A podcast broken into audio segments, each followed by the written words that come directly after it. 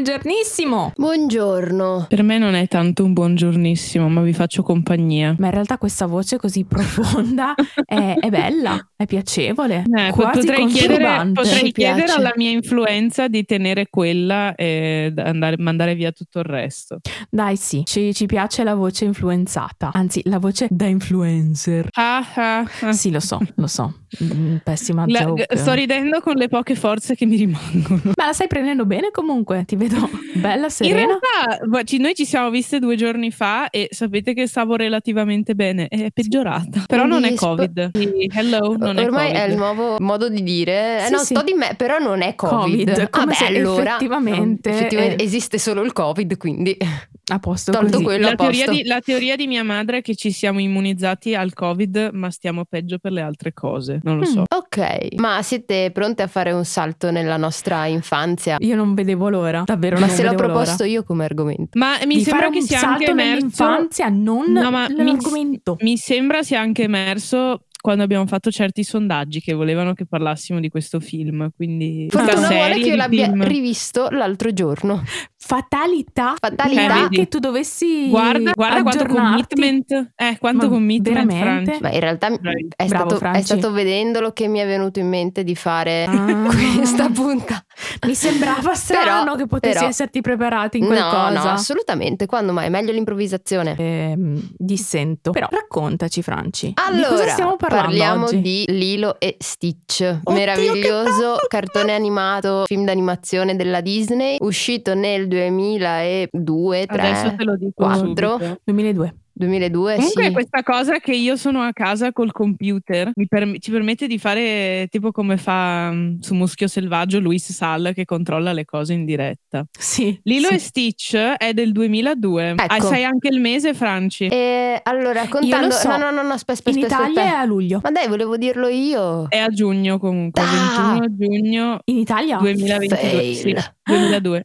Sì, sì, sì. Tragico. Ah, beh, comunque... Quasi ehm, luglio, dai. È un film d'animazione verso cui sia io che Giulia abbiamo un, un forte trasporto emotivo e fondamentalmente parla di questa bambina di 7-8 anni più o meno avrà avuto che vive con la sorella più grande, Nani, perché entrambe hanno perso i loro genitori e vediamo la difficoltà che hanno nel riuscire a stare unite perché cominciano a subentrare anche gli assistenti sociali perché ovviamente Nani, una ragazza di 17 anni, fa un po' fatica a prendersi cura della sorellina che, eh, la quale fa molta fatica a integrarsi finché a un certo punto nella loro vita decidono di adottare un cane che però non è un cane ma è un alieno che si chiama Stitch e da lì poi in realtà è un film molto bello sulla diversità delle varie famiglie e direi che questo argomento in questo momento è molto importante da Più che mai affrontare. che necessario. Esatto, si basa sul concetto hawaiano dell'ohana, che ohana significa famiglia, E famiglia significa che nessuno viene abbandonato. o dimenticato. Quindi abbiamo proprio la, la visione di- del fatto che una famiglia non deve essere per forza quella composta da mamma, papà e bambino, ma ci sono tanti diversi tipi di famiglia. Ma la cosa che, su cui vogliamo concentrarci, che è evidente nel film, solo che magari prima, anche per una questione di conoscenze personali più scarse, io per esempio non avevo granché notato, è vedere le risposte emotive di Lilo in vari contesti e capire che in realtà quelle risposte emotive lì sono proprio tipiche di un bambino che ha vissuto un forte trauma. Penso sia anche un mix tra un disturbo da stress post-traumatico, disregolazione emotiva e in più, poverina, è solo una bambina, quindi ha accessi di rabbia, ha, dei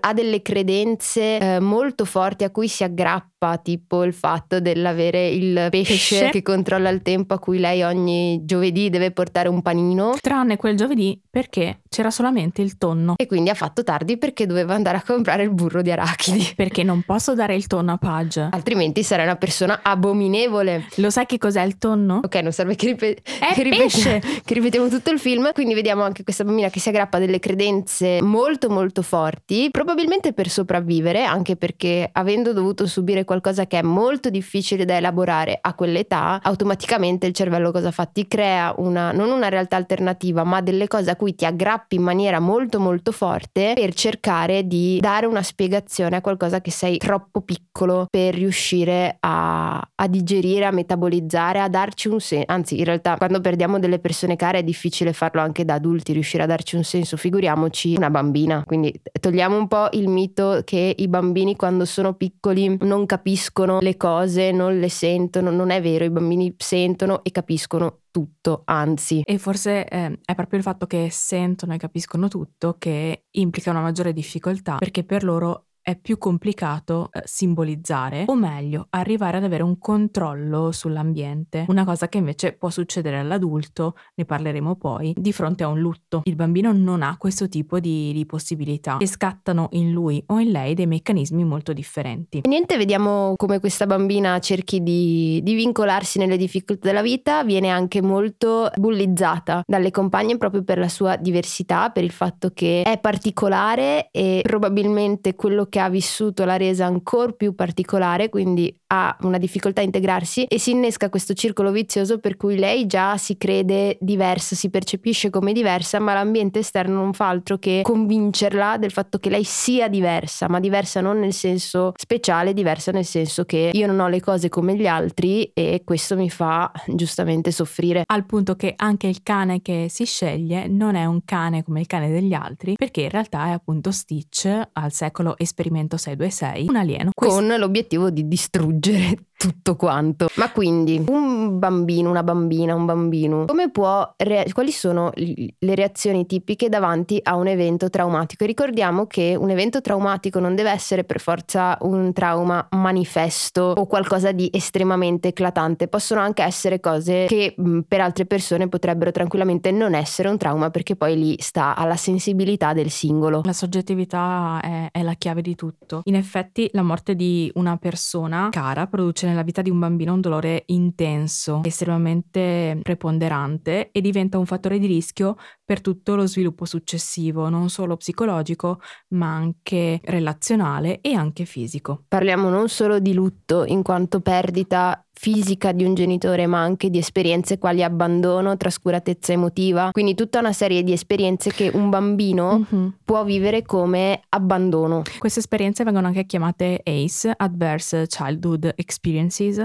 ed effettivamente sono prodromiche di molte difficoltà sperimentate anche in età adulta, eh, prima fra tutti il PTSD, la sindrome post-traumatica da, da stress, della quale vi ricordo abbiamo fatto plurime, plurimi accenni sia nella puntata di Kimmy Schmidt sia in tutte le altre puntate che hanno trattato il tema del, del trauma. Nel Quindi bamb- ascoltatele, per nel favore. Bambino il lutto produce un, una rottura, una scissione di un legame di attaccamento con la persona scomparsa e questo ovviamente genera un dolore che non è non è pensabile, non è vivibile. Non si può scordare che i bambini sono esseri umani, alcuni più di altri, sono d'accordo con voi, e che quindi in quanto esseri umani sono mossi, tutti noi siamo mossi da dei bisogni che qualsiasi grave lutto mette a, a durissima prova. Ad esempio, eh, possiamo raggrupparli in tre categorie. Il primo è il bisogno di appartenenza, cioè il far parte di un qualcosa di più grande in cui ci sono delle figure di riferimento, dei modelli di riferimento che siano stabili e amorevoli. Il secondo bisogno è quello di controllo, cioè quello di sentire di poter ridurre l'incertezza come agendo su noi stessi e sull'ambiente, quindi posso controllare la realtà esterna, posso controllare me stesso. Terzo bisogno è quello di sicurezza fisica, cioè quello di sentirci a riparo da pericoli, da malattie e di per sé qualsiasi lutto frustra i, i bisogni perché ci allontana dalla persona amata, quindi non abbiamo più il bisogno di appartenenza, non sentiamo più compreso il nostro bisogno di appartenenza. È un evento sul quale non possiamo esercitare nessun tipo di controllo e quindi ci, ci relega nella disregolazione totale e in ultimo ci mette a contatto con la morte. A causa di questa perdita, il presupposto fondamentale per lo sviluppo dell'attaccamento sicuro non viene, viene rotto. La presenza di un genitore in modo costante, indipendentemente dal, dal suo genere, ci tengo a precisarlo, è fondamentale per sviluppare l'attaccamento. Effettivamente, quando l'attaccamento viene sradicato in modo così repentino, il senso di sicurezza personale del bambino viene distrutto. E questo perché? Perché in età infantile non c'è ancora ancora un senso di sé autonomo e indipendente dalla protezione del genitore, per sentire che qualcuno si prende cura di me. In questo caso, quindi, il senso di sicurezza personale del bambino viene distrutto perché il bambino non ha ancora stabilito un senso di sé autonomo e indipendente dalla protezione del caregiver. Di solito la morte quindi viene sempre percepita come un aspetto traumatico, come qualsiasi altro tipo di abbandono e questo tipo di lutto lutto, lo chiamiamo così perché di fatto ogni abbandono è un lutto, può provocare delle ripercussioni molto forti che vanno da sviluppo dell'ansia nei confronti del caregiver sopravvissuto, quindi ad esempio un'ansia da separazione o un'ansia da avvicinamento. Ad esempio Lilo non riesce a stare così tanto vicina con Nami perché riconosce lei come suo caregiver, ma dall'altra parte la rifiuta. La rifiuta perché non è la caregiver, non è la caregiver che desiderava. I bambini di fronte a questo tipo di lutti traumatici possono subire effettivamente il PTSD, il disturbo post-traumatico da stress. Inoltre, i bambini esposti a un trauma così precoce e che distrugge così in modo totale l'attaccamento sono esposti a depressione, ADHD, disturbi oppositivi e disturbi della condotta esattamente tutti i comportamenti che vediamo in Lilo, dall'incapacità di riuscire a focalizzarsi su un solo obiettivo, tranne quando arriva Stitch e il suo obiettivo in quel caso rimane focalizzato perché diventa lei caregiver a sua volta, i disturbi oppositivi, i disturbi della condotta che manifesta nella scuola di danza di Ula, Ula. di Ula, per la quale appunto viene poi punita anche se in modo molto molto attento. I genitori um, non ci sono, ma ogni tanto si vede la presenza di un mondo di adulti che cerca di aiutare uh, Lilo per quanto possibile nella gestione del suo trauma. Tra i fattori di rischio per lo sviluppo del PTSD nel bambino ci sono quindi um, dei criteri che sono la gravità dell'evento, il grado di esposizione la durata, la reazione, in questo caso del, di chi rimane, di chi sopravvive al trauma e la presenza di traumi precedenti o difficoltà relazionali precedenti che in questo caso nello Stitch non, non viene menzionata. Non è semplice stabilire un confine tra quello che è dolore normale e dolore traumatico, proprio perché come hai detto prima Franci esiste il criterio della soggettività vita un trauma è tale per la persona che lo vive, per un'altra persona probabilmente con altre risorse la gestione dell'evento sarà meno impattante o più impattante. Ci sono anche delle circostanze interne che sono il livello di sviluppo del bambino, quindi eh, quanti anni ha quando accade eh, l'evento traumatico, la capacità cognitiva del bambino, le sue risorse emotive. Esistono molti luoghi comuni rispetto alla quale la sofferenza del bambino in caso di lutto, di altri traumi, sia, sia esigua, cioè si pensa che i bambini non soffrano per, per, le perdite o che si riprendano molto più facilmente perché, eh sì, tanto sono bambini, cresceranno, si costruiranno vita. Beh, sbagliato, sbagliatissimo, perché il trauma lascia una cicatrice estremamente profonda. Il trauma abbandonico in questo caso è una delle cicatrici più difficili da, da recuperare. I bambini provano dei sentimenti molto intensi e non progressivi, quindi non seguono le fasi di gestione del trauma come gli adulti, che hanno delle fasi specifiche nel lutto, nel trauma, negli abbandoni, eccetera.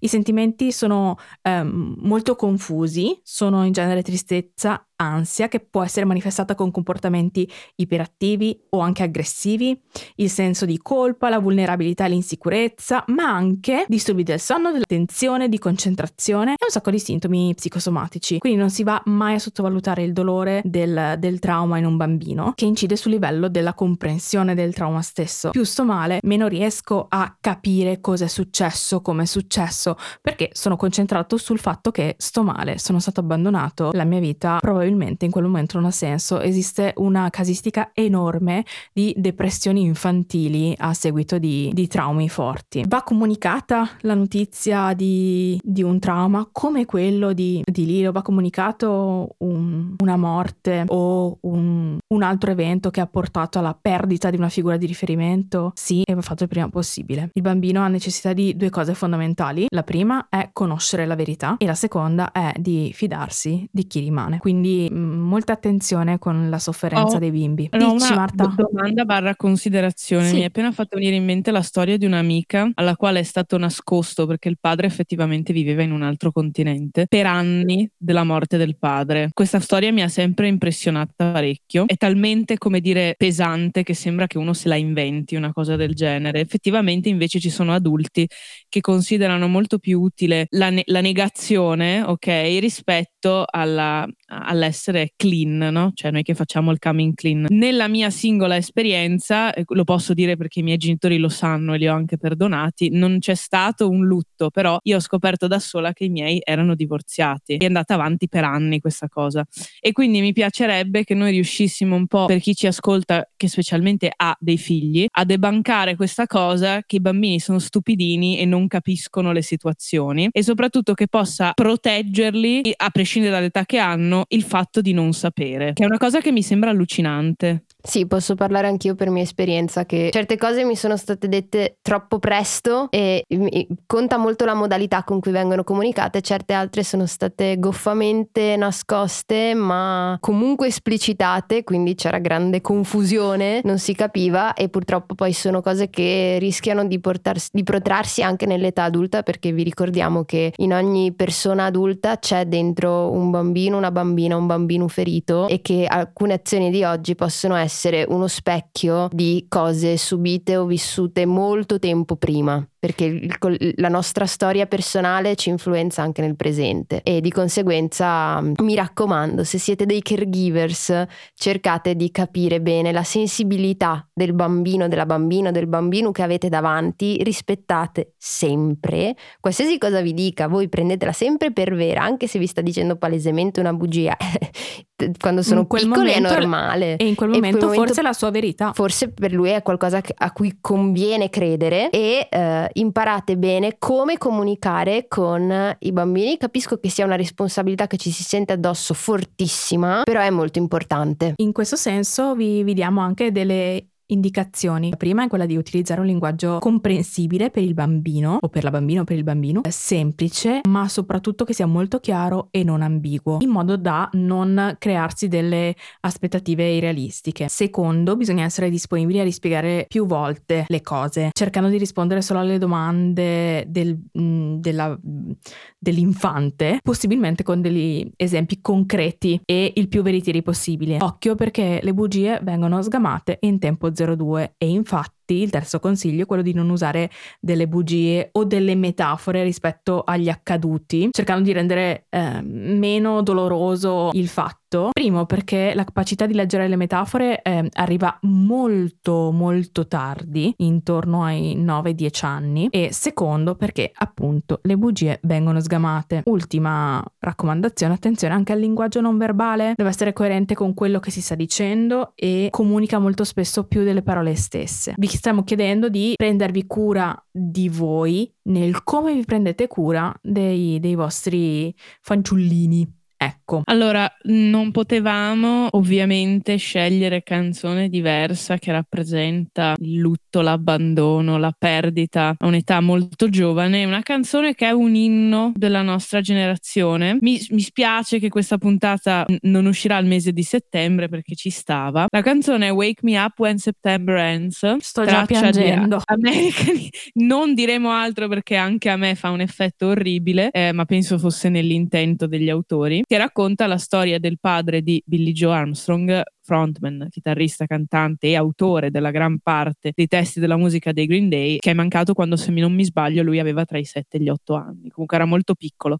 Va bene, credo che la conosciamo tutti, è una canzone del 2004 che è uscita come singolo nel 2005, ebbene sì, siamo vecchi. Direi Parla per basta te. perché- Parla già- per te che io è sono già- una È già abbastanza pesante così. Ragazzi, ragazze, ragazzu, grazie per essere stati con noi anche oggi, sempre qui su No Pasa Nada.